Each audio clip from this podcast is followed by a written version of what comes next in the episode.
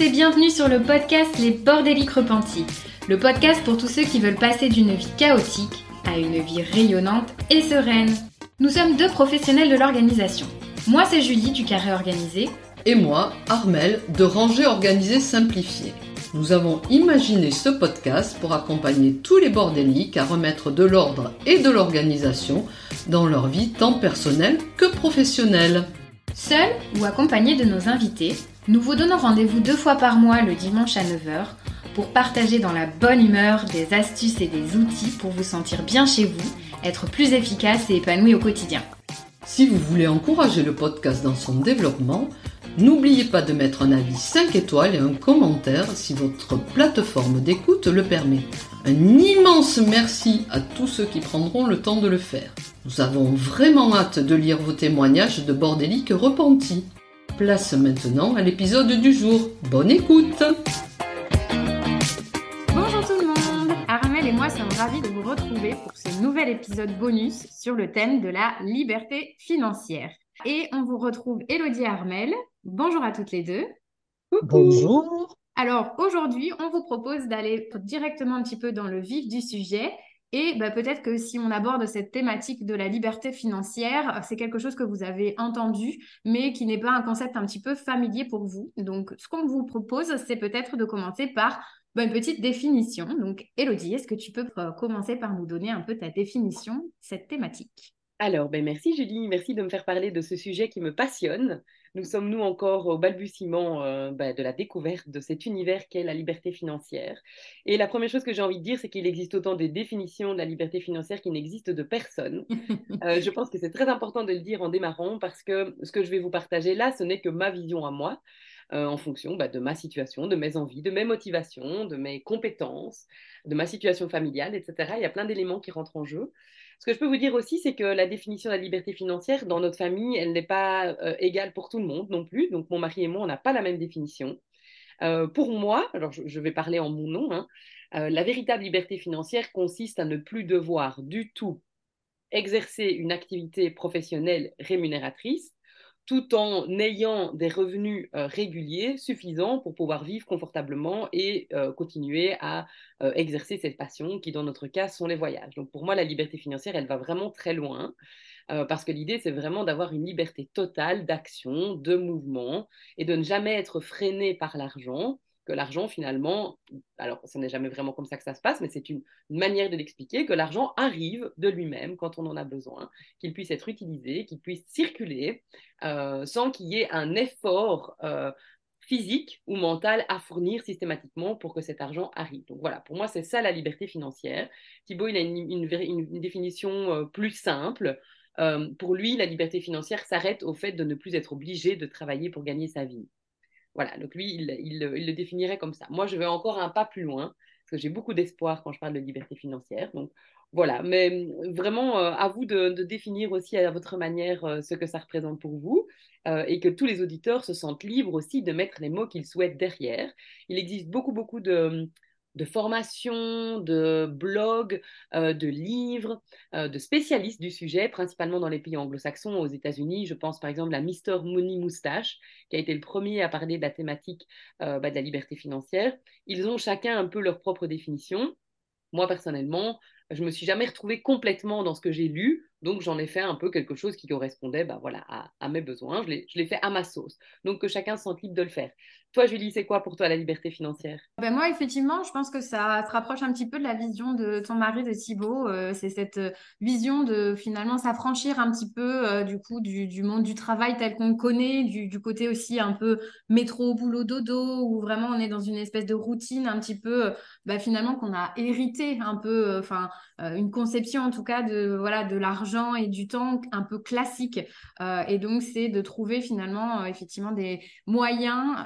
De vivre sans avoir à travailler d'une manière ou d'une autre. Donc peut-être avec des revenus passifs, peut-être avec euh, voilà la formation en ligne. Enfin, en tout cas, moi, ça tourne beaucoup hein, ma vision, en tout cas, autour de ça. Parce que je pense, euh, je, vais être très honnête, euh, c'est une question que j'ai aujourd'hui euh, pas forcément suffisamment approfondie. Donc peut-être aussi j'en suis au stade 1 un petit peu de la connaissance et que voilà, comme tu dis, bah, quand on se documente, quand on va chercher un petit peu de la formation à droite à gauche, ça ouvre les perspectives et, ça fera certainement peut-être évoluer dans quelques temps. Hein. tu me reposes la question, ma, ma, ma, définition quoi. Mais voilà où, voilà où j'en suis. Ce que je voulais te demander, c'est donc c'est un concept finalement assez récent. Tu sais ça? Ah, alors, je pense que ça a dû démarrer au début des années 2000, donc allez, ça doit avoir 15-20 ans maximum, mais c'est vrai qu'il y a quand même une accélération là assez importante du sujet pour le moment. Je pense que c'est entre autres lié bah, à ce que nous avons tous vécu les dernières années, la crise sanitaire, la crise financière. Ça a été une crise existentielle en fait pour beaucoup de personnes. Et donc, les questions qui ont découlé de ces multiples crises successives ont amené les gens à se dire, bon, est-ce que je veux vraiment continuer à vivre de cette manière-là? Et qu'est-ce qui remplit notre vie au quotidien? Bah, Principalement notre travail. Donc, c'est pas du tout étonnant, Julie, que toi qui effectivement démarres cette réflexion et cette vision vraiment focus sur mes revenus professionnels, mon activité professionnelle. Moi, je me suis amusée à, donner cinq stades différents dans la liberté financière. Euh, le premier, ben, c'est celui que tu, que tu expliques. Euh, en fait, c'est le, le, stade de l'indépendant. Pour moi, ça a été aussi la première étape. Ça a été la première étape pour mon mari aussi. L'idée, c'est vraiment de se dire, OK, moi, liberté signifie plus de patron, plus de collègues, plus d'horaires. C'est moi qui décide quand je travaille, comment je travaille, avec qui je travaille. Et la liberté financière derrière, c'est je peux gagner plus si je travaille plus, je gagne moins si je travaille moins. Et j'ai la possibilité finalement de mettre ce curseur de revenus là où je le souhaite.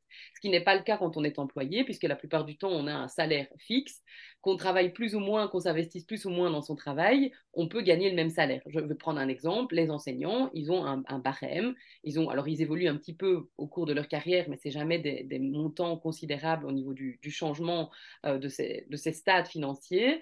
Euh, ils savent déjà, avant même de démarrer, combien ils gagneront à leur retraite. Et euh, que ce soit un enseignant hyper investi, comme on en croise, ou un enseignant plutôt qui, qui est découragé par son travail et qui ne met pas la bonne énergie, ils ont le même salaire. Donc, il n'y a pas de récompense pense par rapport à l'effort, au travail fourni, au nombre d'heures euh, réalisées derrière. Et ça, c'était vraiment quelque chose qui pour moi n'avait pas de sens. Je voulais pouvoir, dès le départ, dire, OK, je suis dans une saison par exemple, la saison du printemps, qui est pour moi la, saison où je, fais le plus de travail. J'ai envie de travailler à fond. Je vais gagner sur trois mois, peut-être que quelqu'un gagnerait en six mois, mais je vais m'autoriser pendant l'hiver à ralentir, le à gagner un peu moins. Euh, idem pour les, retraites. Je me suis toujours dit, OK, c'est pas, je ne veux pas que mes retraites dépendent d'un système qui décide combien j'aurai à la retraite. Je veux pouvoir moi-même avoir euh, le, choix en fait de ce type de retraite vers lequel j'ai envie d'aller. Donc, pour moi, ça c'est vraiment le premier stade. C'est euh, se, défaire du système de travail comme on l'entend et, se, se, permettre plus de liberté dans ses revenus financiers avec des hauts et des bas. Donc évidemment, c'est beaucoup plus fluctuant, mais fluctuant veut dire aussi des hauts et donc, c'est ça qui est chouette, c'est qu'on peut aussi être récompensé quand on, quand on, on met l'énergie au bon endroit. Le deuxième stade, pour moi, c'est à un moment donné d'avoir euh, les, les, crédits financiers, parce qu'on a tous des crédits. C'est très rare de croiser quelqu'un qui n'a pas un crédit sur le dos. Que ce soit un crédit pour la voiture, un crédit pour la maison, un crédit professionnel, ça existe aussi, des crédits pour les études, ça existe principalement aux États-Unis, beaucoup moins ici, mais voilà, ça arrivera certainement dans l'avenir. Voilà, les crédits pour des panneaux photovoltaïques, on peut imaginer plein de sortes de crédits. Et pour moi, le deuxième stade, c'était de se dire, OK, ces crédits, je les ai toujours à la banque, mais ils se remboursent d'eux-mêmes. Donc, mon temps de travail ne permet pas, n'est pas nécessaire. L'argent que je gagne dans mon travail n'a pas été euh, gagné pour pouvoir rembourser ces crédits. je vais vous donner un exemple. Nous, on a décidé très vite d'investir dans l'immobilier. Donc, on a acheté des appartements. Ces appartements euh, sont loués à toute une série de locataires. Lorsqu'on met ensemble tous les revenus des locataires, ça couvre non seulement les crédits, bien sûr, liés aux appartements, mais le surplus couvre aussi nos crédits personnels. Donc, c'est comme si ce n'était pas moi qui payais mon propre crédit, mais mes locataires qui, en plus de rembourser euh, les maisons, euh, les crédits qu'on a à la banque, contribuaient d'une certaine manière à nos propres crédits. Pour moi, ça, c'était vraiment le, le, deuxième niveau de liberté, de se dire, OK, j'ai toujours des crédits à la banque, mais ces crédits ne me, ne me lient pas. Ce n'est pas mon temps de travail, mon énergie, ma santé euh, que je mmh. dois investir pour pouvoir rembourser ces crédits. Alors le troisième stade, c'est celui où on arrive euh, voilà, vraiment progressivement, c'est carrément d'avoir remboursé ces crédits. C'est-à-dire qu'à un moment donné, tous les crédits qu'on avait dans les banques ont été remboursés. J'expliquerai après comment on peut y arriver, comment nous, en tout cas, on, a, on est parvenu à arriver à, cette, à ce stade-là. Et tout ce qui découle et qui découlait déjà dans le passé, par exemple, des revenus de locataires, à la place de servir à rembourser les crédits qui nous resteraient, ils reviennent directement dans notre poche puisque les crédits n'existent plus. On a remboursé les crédits, on a mis suffisamment d'argent de côté, ou on a réussi à amasser suffisamment d'argent, une grosse somme d'un coup, qui nous permet de rembourser les crédits d'une traite et de continuer à avoir des revenus. Ce qui est en fait la quatrième étape, les revenus automatisés.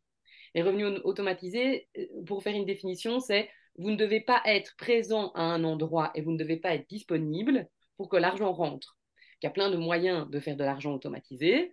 Euh, il y en a beaucoup qui travaillent par exemple avec tout ce qui est bourse, la crypto-monnaie, euh, l'immobilier et tout ce qui est formation en ligne, tous les influenceurs, voilà, ce genre de choses. Je vais prendre l'exemple de l'influenceur parce que c'est assez, moderne. Euh, la personne qui va travailler, faire sa publicité pour, euh, je ne sais pas moi, vendre des culottes menstruelles, elle va travailler pendant, je ne sais pas moi, une heure pour pouvoir créer son contenu, elle va le partager en ligne et pendant des jours et des jours et des jours, sans avoir besoin de relancer l'information, sans avoir besoin d'être derrière son ordinateur ou son GSM, elle va obtenir des revenus automatisés, des achats qui seront liés euh, bah, au code qu'elle avait fourni à sa communauté. Ça, ce sont des revenus automatisés. Et ils sont surtout automatisés dans le sens où euh, on peut être nomade, donc on n'a pas besoin d'avoir une présence physique à un endroit pour que cette activité continue de fonctionner. Il y a les, vraiment les automatisés à 100%, c'est-à-dire là, on n'a plus besoin de rien faire.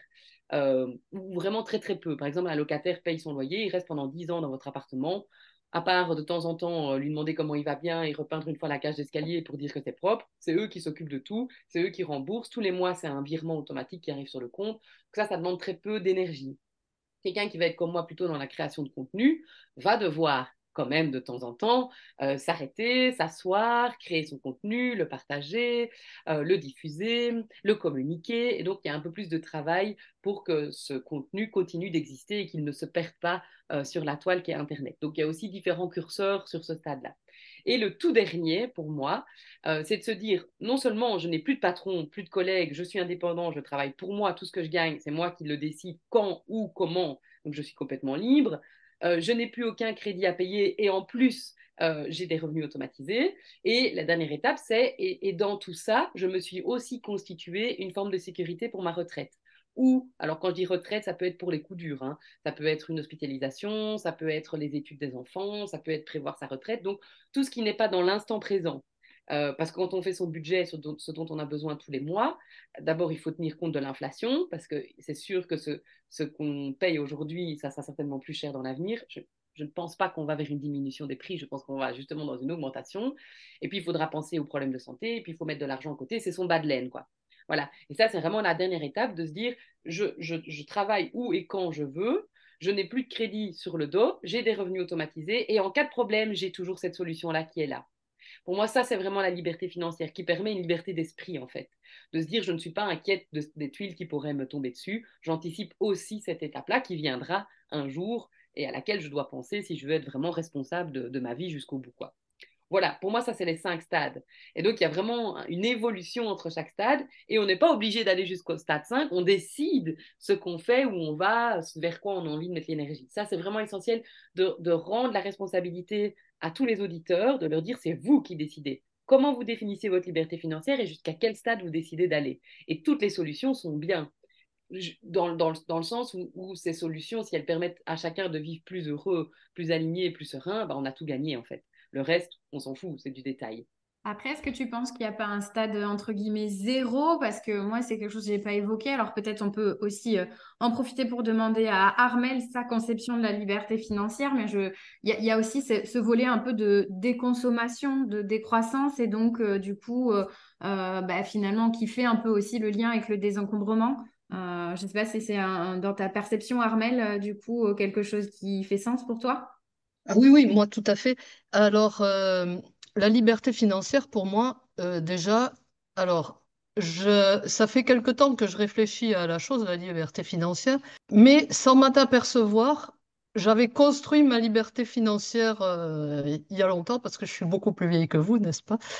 Et donc, euh, dès qu'on s'est mis en couple avec Joël, on a, on a constitué un petit bas de laine et chaque mois, on versait des petites sommes pour alors, c'était préparer notre retraite. Et maintenant qu'on arrive au moment de la retraite, justement, cet argent, c'est là que maintenant, on bénéficie de notre liberté financière. Ça nous permet de vivre beaucoup plus sereinement et beaucoup plus... Euh, par exemple, euh, si demain on décide d'aller voir notre fille parce qu'elle a besoin de nous, ben, on ne se tracassera pas de savoir si on a de l'argent de côté pour prendre notre billet d'avion, même si c'est pas très bien de prendre des billets d'avion, mais de temps en temps, Toulouse-Bruxelles, c'est pas facile à faire c'est un peu dans ce sens-là qu'on a construit aussi notre liberté financière euh, euh, petit à petit, sans s'en rendre compte. Voilà. Et ensuite, on l'a aussi construite, euh, alors il y a 4 ans ou 5 ans, en déménageant notre liberté financière, en partant de notre grande maison, puisque plus on n'était que deux à y habiter, et en habitant dans beaucoup plus petit. Du coup, on a moins de charges et c'est tout cet argent qu'on avait en charge, euh, on peut le en bénéficier euh, euh, autrement. voilà. Et donc, du coup, c'est comme ça qu'on a construit notre liberté financière. Sans vraiment avoir un gros projet de ne plus travailler, mais c'est aussi une partie de... voilà. Et la déconsommation aussi en fait partie, je pense. Ah, mais moi, je suis convaincue que c'est, comme tu disais, Julie, le point zéro. En fait, c'est la base. Et, et c'est un peu le, le, défaut des home organizers de manière générale, c'est que c'est tellement acquis pour nous qu'on oublie d'en parler. qu'on oublie d'en parler. Ben oui, enfin, ça va de soi. Euh, ça, ça, me fait penser à, un, sujet qui me tient vraiment à cœur par rapport à la liberté financière. Parce que c'est un sujet, il faut, bien se l'avouer, qui est un peu tabou, qui est un peu touchy. On parle d'argent. On m'a déjà souvent dit comment tu peux mettre argent et liberté en parallèle? Enfin, c'est justement l'argent qui nous a servi. J'ai déjà entendu plein de choses. Et j'ai eu beaucoup de, de, remarques beaucoup plus virulentes dès qu'on parle de ce sujet-là que lorsqu'on parle d'un sujet peut-être plus euh, classique. Donc, il faut aussi pouvoir... Euh, accepter qu'on vit encore dans une société où parler de liberté financière, ça reste assez délicat. Euh, et donc, je, pense que pour pouvoir expliquer mieux les choses, il faut rapprocher la liberté financière d'un mode de vie. En fait, c'est la base. La liberté financière ne peut, euh, comment dire, s'imaginer qu'à partir du moment où on a déjà modifié son mode de vie. Ça part de là. Si on veut rester toute sa vie euh, dans un métro boulot dodo.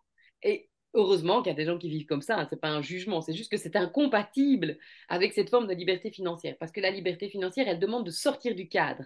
Elle demande d'entrevoir la vie de couple, la vie de famille, les voyages, l'argent, euh, la vie professionnelle, euh, tout ça, ça, son mode d'alimentation, son mode de consommation, donc ça en fait déjà, hein, j'ai déjà mhm. cité sept choses.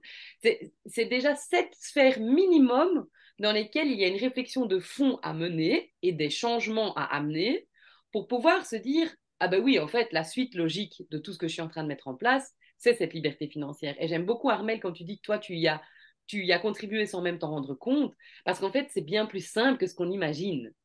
C'est bien plus simple à partir du moment où on, met déjà dans sa vie des valeurs qui vont dans ce sens-là.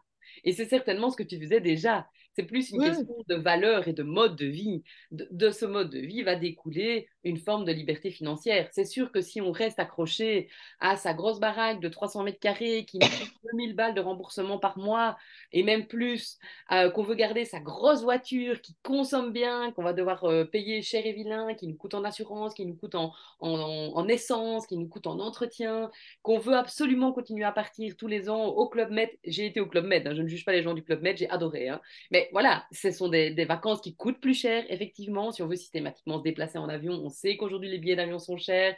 Euh, si on veut, euh, je ne sais pas moi, euh, imaginer de rester toute sa vie et de gravir les échelons au sein d'une entreprise, d'avoir des responsabilités de plus en plus grosses sur les épaules.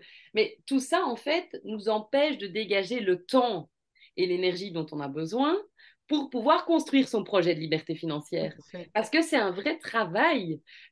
J'en ai pris conscience vraiment principalement cette année-ci. entre novembre l'année passée et maintenant, on est en novembre 2023, donc en, en 12 mois, euh, je pense que les gens à l'extérieur de nous pensent qu'on ne travaille plus. Donc, je, vois que le regard qui se pose sur nous, c'est Mais en fait, vous faites quoi en gros C'est très difficile d'expliquer. Alors, on est en activité tous les jours. Je vous jure qu'à 7 heures du matin, je suis debout, que je vais rarement dormir avant 11 heures, qu'on a des semaines et des week-ends super chargés. Donc, on n'est jamais en inactivité, on n'est jamais en train de se demander ce qu'on va faire, et on a toujours des to-do list et des choses et des choses. Mais dans le regard du commun des mortels, on ne travaille pas. Mais c'est parce qu'on est en train de mettre 100% de notre énergie, de notre temps dans la construction de cette liberté financière. Et si on n'a pas pu euh, se laisser cette liberté-là, ce temps-là, pour pouvoir le mettre en pratique, on n'y arrive pas.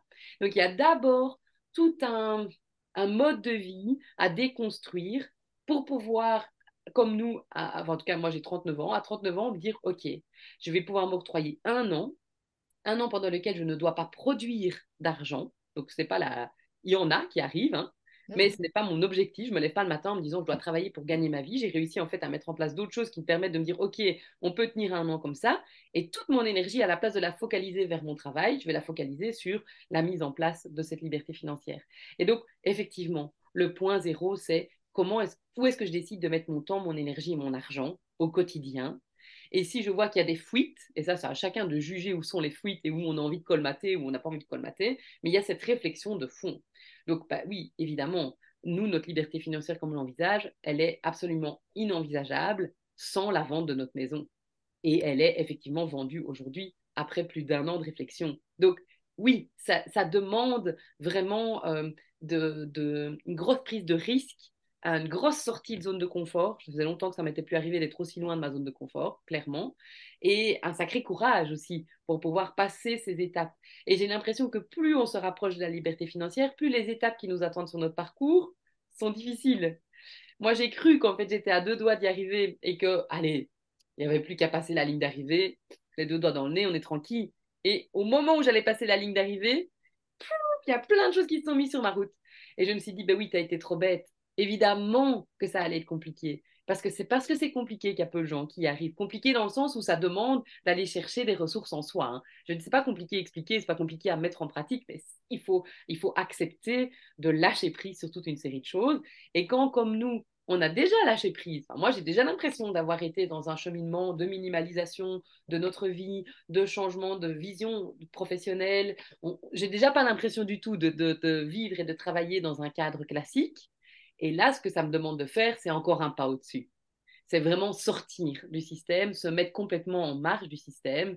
Et, ça, évidemment, ben, c'est de nouveau se frotter à nos croyances limitantes, au regard des autres, aux peurs des autres, bien sûr, aux critiques, euh, et puis à nos propres doutes. Hein. J'ai jamais autant douté que maintenant, mais voilà, c'est aller jusqu'au bout de ce cheminement. Donc, au, peur de la, au peur de la famille qui t'entoure et tout ça, euh, qui, est, qui a peur pour toi aussi, c'est très compliqué.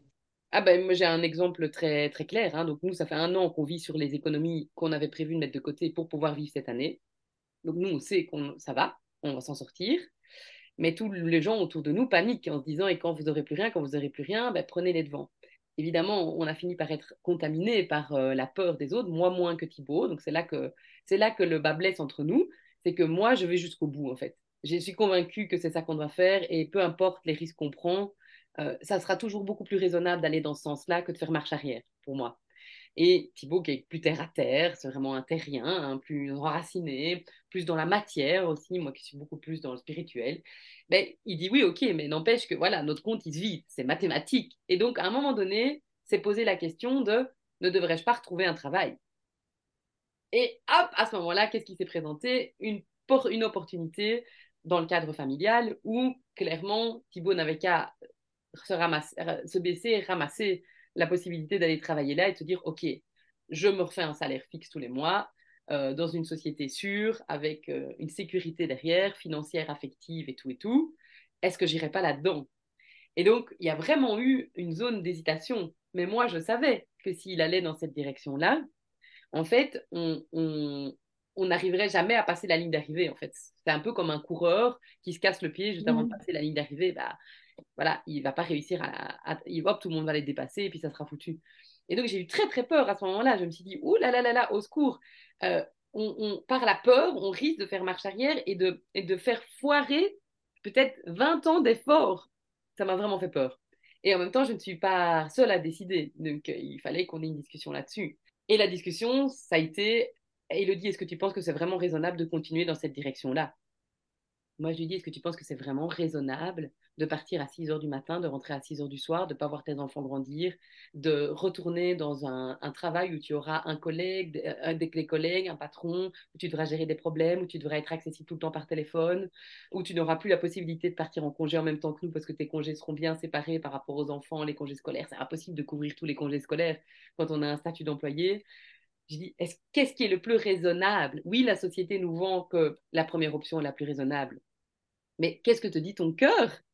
Et en fait, il a fait ce travail. Il a été recontacté des, anciens collègues de travail pendant quelques jours. Il a vraiment pris le temps euh, de demander des nouvelles du secteur. Tout le monde lui a dit, il y a du travail. Il y a du travail. Vas-y, on cherche des profils comme toi partout. Super bien payé, voiture de société. Tout le monde lui a vendu qu'il y avait du travail et il a eu plein de propositions.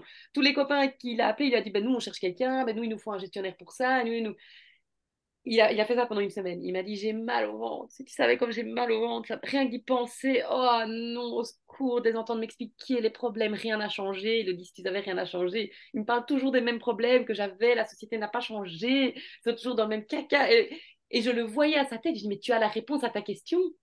Voilà. C'est quoi le plus raisonnable entre les deux? Le cœur ou la raison? Et donc, nous, on a dit C'est bon on, continue, on continue, mais si on veut pouvoir y arriver, là, on n'a pas le choix, on doit vendre la maison. Et donc, c'est ça qui nous a amené à dire, OK, maintenant, on arrête de se poser la question, notre solution à nous, c'est la vente de notre maison. Voilà, parce que la maison a doublé en valeur en, en 11 ans, parce que c'est notre porte de sortie. C'est véritablement notre porte de sortie. Et c'est le dernier cadeau qu'elle nous fera, c'est ça, c'est nous permettre d'accéder à l'étape d'après. Mais émotionnellement, c'est hyper difficile. Quand on croise des gens, les gens nous disent Vous allez quand même pas vendre votre maison. Vous, ne retrouverez plus jamais une comme ça. Oh, c'est un bijou, vous pouvez pas vendre votre. Mais non, et les enfants, puis ils ont grandi dans la maison. C'est fou, c'est fou, c'est fou. Je crois que j'ai pas croisé une personne, et j'exagère, il y en a quelques-uns, mais vraiment en minorité, qui nous ont dit Oh, quel coup de maître. Mais bravo, mais c'est génial. Moi, je rêve de ça, de pouvoir tout envoyer valser et de me libérer de tout ça. Voilà, il y a le faire et le dire.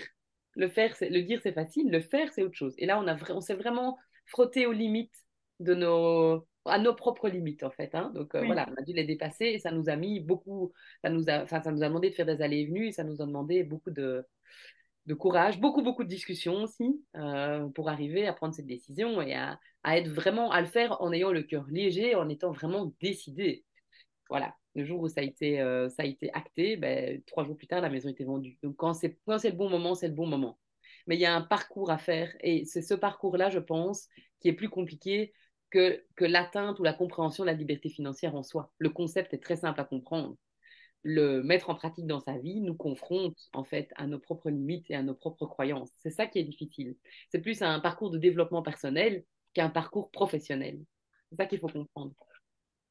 Bah, puis dans ce que tu disais, je trouve il y a aussi la connaissance de soi, de savoir aussi euh, euh, comment on se positionne, parce qu'en fait, euh, comme tu disais, c'est pas forcément euh, pour tout le monde, ou en tout cas dans les aspirations de tout le monde. Donc, je pense qu'il faut déjà être euh, voilà, une sorte d'introspection pour savoir si c'est quelque chose qui voilà, nous fait envie parce que c'est un peu quelque chose voilà, qu'on a vu ou dont on entend parler et qui finalement titille un peu notre curiosité ou quelque chose qu'on a envie, un sujet de prendre à bras le corps et du coup de travailler et où là, comme tu dis, il va falloir euh, du coup se remonter un peu les manches et revoir un peu euh, sa façon de fonctionner, son mode de vie, euh, faire face à plein de peurs, voilà. Et c'est vrai qu'aujourd'hui, il y, a beaucoup de peurs autour de l'argent, de perdre son emploi, de l'endettement, de comment ça va se passer la retraite, etc. Comme tu disais, c'est un sujet hyper délicat. Donc je pense qu'il y a beaucoup de d'étapes un peu et de, de freins à lever par rapport à ça, quoi. Mais je pense que tout le monde aspire à plus de liberté dans sa vie.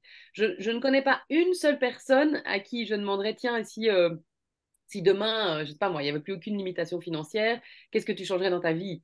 Tout le monde dira, ben moi, je sais pas, je voudrais changer de pays, je voudrais changer de maison, euh, je voudrais changer de métier, je voudrais voyager plus. Je voudrais... On rêve tous en fait de changement parce, que, parce que de manière générale, ce que nous offre la société aujourd'hui, est en fait le contraire de ce dont l'humain a besoin. Donc, humainement parlant, on a tous besoin de plus de liberté. On est fait pour être comme des animaux sauvages ou comme des plantes sauvages, beaucoup plus libres de nos mouvements, de, de ce qu'on décide. Par contre, tout le monde n'a pas la... Le, je, pense que je vais utiliser un mot, j'espère ne vexer personne, mais je pense que ce qui manque, c'est le courage. Il, y a, vraiment, à un moment donné, une difficulté à se dire, j'ai le courage d'y aller. Il y a, une phrase que j'aime beaucoup qui dit, il y en a deux, je pense que j'ai déjà dû les dire parce que c'est vraiment mes petits mantras. Le premier, c'est peu échoue, beaucoup abandonne. Voilà. La plupart du temps, ce n'est pas un échec, c'est un abandon. J'ai failli abandonner 100 fois au moins cette année. Vraiment, vraiment, vraiment. Ça n'a duré que quelques heures ou maximum de trois jours. Je me suis dit, j'arrête, c'est bon, j'en peux plus. Moi aussi, je vais aller retrouver un travail, on va arrêter de se prendre la tête et puis le problème sera réglé. Et je sais qu'il sera réglé pour un mois et que le mois suivant, je vais faire une dépression nerveuse parce que je ne me reconnaîtrai plus du tout dans les valeurs de, de ce que je suis en train de faire. Mais il y a, y a, une sorte d'envie de fuir réellement face à l'adversité. Et la deuxième, c'est tout est possible à qui ose, rêve, travaille et n'abandonne jamais. Ça va dans le même sens. Et derrière le ose et travaille, il y a vraiment un effort à fournir. Et ça, c'est quelque chose, c'est ce feu sacré qu'on a en soi, on l'a tous, mais il y en a qui ont un feu sacré qui brûle très fort et il y en a d'autres qui éteignent leur feu sacré et qui donc ne trouvent pas l'énergie nécessaire pour pouvoir affronter tous les problèmes. Mais en soi, tout le monde rêve de ça. Je veux dire, je connais personne à qui je dirais, tu sais quoi, tu peux vivre de tes passions sans jamais te tracasser pour ton argent. Tu vas et tu viens où tu veux et en plus, tu es en sécurité jusqu'à la fin de ta vie. Tu prends ou tu prends pas? Bah, Qui va dire non à ça? Personne. On rêve tous de ça. Et il y, a aussi une idée, une idée euh, reçue que moi j'avais aussi d'ailleurs par rapport, qui m'angoissait beaucoup par rapport à la liberté financière, c'est euh, oui, mais donc en gros, tu travailles plus, tu n'as plus besoin d'argent, mais donc tu t'ennuies toute la journée, tu fais quoi de tes mmh. journées? Et ça, ça touche un sujet qui pour moi est essentiel. Ça veut dire que quand vous n'avez plus de travail, vous n'avez plus rien à faire. Donc votre vie ne se définit, ne se complète, ne se remplit que par ou en tout cas que, j'exagère, hein, je suis toujours un peu excessive, mais en tout cas que, le travail prend une place tellement importante que quand il n'y a plus de travail et de poursuite d'argent, je dois me lever pour aller travailler, pour gagner de l'argent, pour pouvoir payer toutes mes factures, alors il n'y a plus rien, c'est vide. Ce qui n'est absolument pas vrai, parce, qu'il y a des montagnes de choses à faire. Et, Armel, tu es hyper bien placé pour le dire, puisque toi aujourd'hui, tu es retraité. Pas, et que pas encore moi, mais... Allez, on y arrive. Mais tu n'as jamais, jamais été aussi actif que maintenant. Ah oui, oui, non, mais ça, c'est sûr. Il y a, il y a, il y a des montagnes de choses à faire. On ne les rentre plus dans notre travail. Bah, on, fait, on, rentre aux études. Après les études, on commence à travailler tout de suite. Moi, j'ai fait mes études en juin, au mois d'août, j'étais engagée. Et puis, hop, on enchaîne, en fait, les enfants, les, hop, toutes les responsabilités. Et puis, on tire sur la corde jusqu'au moment de la retraite. Et entre les deux, on s'octroie très peu de liberté pour pouvoir mettre d'autres choses dans sa vie. Je pense, par exemple, ben, euh, alors il y, a bien sûr le sujet des enfants, mais là, il y a tellement d'émotions qui rentrent en jeu que souvent, les parents se battent pour libérer du temps pour leurs enfants. Donc, c'est un peu la priorité maximum quand on a des enfants, c'est de se dire non, ils grandissent vraiment trop vite, on en a tous conscience, donc on va tous tenter au moins d'aller grappiller à gauche, à droite en modifiant son horaire, en modifiant son temps de travail, les trajets qu'on fait. on va essayer de trouver des arrangements pour équilibrer mieux la vie privée et la vie professionnelle. Ça, c'est vraiment le, le combat de tous les trentenaires, quoi. Qui, en fait ont démarré leur vie active, qui ont démarré un processus et donc un achat certainement d'une maison, etc. derrière, donc des charges financières. Et puis les enfants sont arrivés, des fois deux ou trois enfants. Et puis à un moment donné, ils se sont rendus compte que bah, les deux, comme ça fonctionnait au début, ne sont plus compatibles. Et donc là, ça, ça s'équilibre. Mais il n'y a pas beaucoup de personnes, et je regarde autour de moi, qui ont réellement le temps, du temps à consacrer à leur passion, euh, à faire en plus du travail et en plus des enfants, des formations. Donc de continuer de se former, de continuer d'apprendre. Il y a très peu de gens qui s'octroient plus de allez, et encore, je suis gentille, deux semaines de congés par an et de voyages par an. On a croisé un copain hier qui a dit Ah, bah, depuis la rentrée, c'est la folie. Et pourtant, euh, allez, pour une fois, j'ai fait ce qu'il fallait. On est parti deux semaines cet été. On est parti mmh. deux semaines cet été. Deux semaines sur, il y a combien de semaines? 52 semaines sur une année? Est-ce que vraiment deux semaines par rapport à 50, c'est équilibré? Non. Absolument pas. Donc, euh, quoi qu'il arrive, on, on manque de temps et d'énergie pour les choses qui nous nourrissent. Alors, quand on a un travail qui nous nourrit, on a déjà gagné beaucoup. Hein. Parce que là, on est bien, si on est bien dans son travail, si on est bien, et il y en a plein, heureusement, il y a encore des gens qui adorent ce qu'ils font, qui trouvent un sens dans ce qu'ils font, euh, qui, qui, ont l'impression de contribuer en fait à leur mission de vie en pratiquant leur travail, ce qui est mon cas entre autres, et ce qui est le cas de d'autres personnes, qu'on soit employé ou indépendant, peu importe, on peut trouver beaucoup de sens, mais il y a aussi tous les autres. Et tous ceux qui ne trouvent pas de sens dans leur travail, alors là, on touche vraiment euh, un point sensible, parce que ce n'est que frustration en fait. Et cette frustration dure les trois quarts de sa vie. Donc voilà, c'est là vraiment que je, je ne comprends pas comment on peut me demander si je m'ennuie. En fait, quand on me pose cette question-là, je me dis, oh, mais t'es malade, quoi. J'ai pas assez de temps pour faire tout ce que je veux. et moi, je rêverais que les journées soient plus longues. Là, j'ai deux formations en cours, par exemple. Je suis frustrée parce que j'arrive pas à terminer ma, ma, formation en ligne du moment, parce que j'ai un cahier d'écriture qui est en cours que je voudrais bien terminer, que j'ai un projet de livre à écrire et j'ai envie de le démarrer. Ça fait plusieurs mois que je me dis que je vais m'y mettre, j'ai toujours pas réussi à commencer. Donc, voilà, il y a des voyages à organiser, il y a, des... il y a toute une série de choses magnifiques qu'on peut mettre dans sa vie à partir du moment où on retire la grosse masse qu'est le travail de 8h à 16h, 5 jours semaine. Le, le, le, temps, en fait, devient tout à fait différent quand on retire cette obligation-là. Donc, non, on ne s'ennuie pas. Et non. tous les gens que je connais qui vivent dans la liberté financière sont bien plus actifs, bien plus euh, ouais, disponible pour toute une série de choses que les autres. Il n'y a pas du tout d'inactivité, il n'y a pas de farniente, il n'y a pas de fainéantise. Euh, J'ai vu sur Instagram tout à l'heure, je, je, je, le partager d'ailleurs, je, je l'ai mis dans ma collection. Euh, il y a apparemment un, nouveau terme euh, pour parler de la génération, de la génération des jeunes d'aujourd'hui qui s'appelle la génération farniente. Ils utilisent ce terme pour les jeunes. En gros, euh, tu glandes sur une plage et tu n'as rien d'autre à faire que de bronzer au soleil et de boire des cocktails. Ça, c'est la vision qu'ont les générations précédentes sur la génération des jeunes d'aujourd'hui, qui en fait ne sont pas du tout là pour faire de la farniente, mais qui refusent de passer toute leur vie à travailler. Ils cherchent un équilibre en fait. Et derrière la notion euh, d'équilibre, il n'y a pas la notion de fainéantise. Et en fait, on associe les deux. Quelqu'un qui vivrait de la liberté financière, c'est quelqu'un qui a priori est devenu fainéant ou c'est quelqu'un qui est devenu inactif.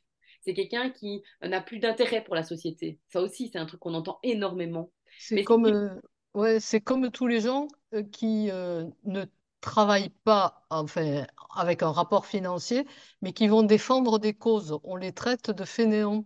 Oui, ouais, tout à fait. Alors qu'ils font leur part du travail. Hein. Ben, je, voilà, je vais, je vais donner un exemple concret. Euh, là, on arrive vraiment à un stade où je vais me libérer beaucoup de temps, plus encore que les années précédentes, puisque je n'aurai plus à, construire autant de contenu, à partager autant de contenu, à être aussi disponible pour les séminaires. Donc, ça va vraiment être le minimum minimum quand j'en ai envie et donc de manière beaucoup plus euh, simplifiée. Et tout le temps que je vais récupérer, ça fait déjà longtemps que je réfléchis à ce que je vais en faire. Et tout à l'heure, je vois qu'il y a euh, des parents qui ont lancé une école alternative dans mon village et qui cherchent des bénévoles. Ben, moi, je vais aller. Hein. Une après-midi par semaine, m'occuper de ces petits cocos, leur proposer des activités. C'est tous des enfants de 5-6 ans. Ben, je suis ravie c'est pas participer à la société, ça Évidemment. Si, mais...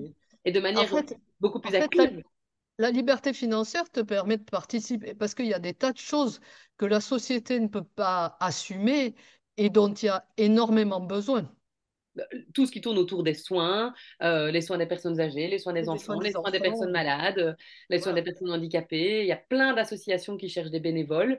Mais moi, j'ai toujours rêvé d'être bénévole. C'est vraiment un truc que j'ai toujours dit. Je travaillerai dans l'humanitaire et je ferai du bénévolat c'est comme ça. J'ai une empathie pour l'humain, j'ai envie de, me rendre utile. Je, rêve de ça. Moi, je rêve de partir dans des pays euh, d'Afrique. Je rêve d'aller euh, dans des orphelinats pour proposer mon aide pendant plusieurs semaines. Je rêve de faire ça. Sauf que c'était absolument, c'était qu'un rêve il y a encore quelques temps. Bah, parce que je devais être présente ici, parce que l'argent la, ne tombait pas des arbres et qu'il fallait que j'arrive à le fabriquer pour maintenir l'équilibre dans ma famille. Et je pense que comme tout le monde, on met d'abord la priorité sur, sur sur sa propre famille. Et donc, je me suis toujours dit, je ne peux pas aller aider des enfants du bout du monde si les miens pas, ne sont pas dans, un, dans une sécurité suffisante où je peux vraiment me dire, OK, ils sont bien, ils n'ont pas besoin de moi pour le moment, ils ont tout ce dont ils ont besoin. Voilà, je peux me libérer du temps. Et ça, c'est tout le processus de la liberté financière, en fait. Et, et, et je vais jusqu'à dire que je prendrai soin d'autres enfants en emmenant les miens avec moi, en me disant, venez voir et vous aussi contribuez à ça, vous pouvez aussi aider. Et donc, c'est très beau comme message, mais ce n'est pas réalisable tant qu'on n'a pas atteint la liberté financière. Et donc, me dire que la liberté financière est incompatible avec les notions d'humanité, de liberté, etc., c'est complètement faux. Ce n'est qu'en vivant la liberté financière qu'on peut, dans notre société, ben, aller offrir du temps et de l'énergie justement pour ces causes qui nous tiennent à cœur. Chacun a ses causes. Moi, je parle beaucoup des enfants, ça a toujours été le cas, c'est ma cause à moi. Mais voilà, donc en fait, ma motivation à moi n'est pas d'avoir de l'argent et d'être libre financièrement. Ma motivation à moi derrière, c'est de récupérer tout ce temps et cette énergie pour pouvoir le mettre enfin au cœur de ce que j'ai envie de faire, sans avoir à me tracasser toutes les deux minutes de savoir si j'ai encore suffisamment d'argent sur mon compte pour payer le billet d'avion, pour euh, euh, réserver la nuit d'hôtel sur place avant de partir, etc. Toutes ces choses-là qu'on sait qui coûtent de l'argent. Voilà. Donc, il y, a quelque chose, il y a un rêve beaucoup plus grand derrière. Et je pense que c'est ça qui permet d'avoir le courage et la détermination de dépasser toutes les épreuves qui arrivent sur notre chemin. Si on veut juste être libre financièrement pour se dire je vais être effectivement euh, en, mode farniente et glander toute la journée euh, autour d'une piscine, on n'a rien compris. La motivation ne tiendra pas la route et la liberté financière ne sera pas atteinte, j'en suis certaine. Il doit y avoir autre chose derrière. C'est juste un moyen.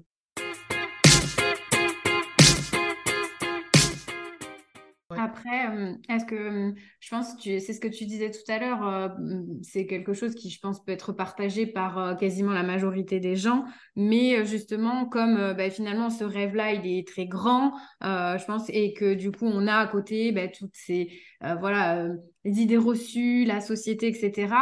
passer de l'un à l'autre, c'est une grosse marche. Donc en fait, je pense que les gens parfois sont, peuvent être nos auditeurs un peu perdus de se dire bah oui, j'adhère à ce que dit Elodie, mais concrètement comment on fait? C'est quoi les étapes? Parce que tu parlais voilà que c'était compliqué, qu'il fallait sortir de sa zone de confort.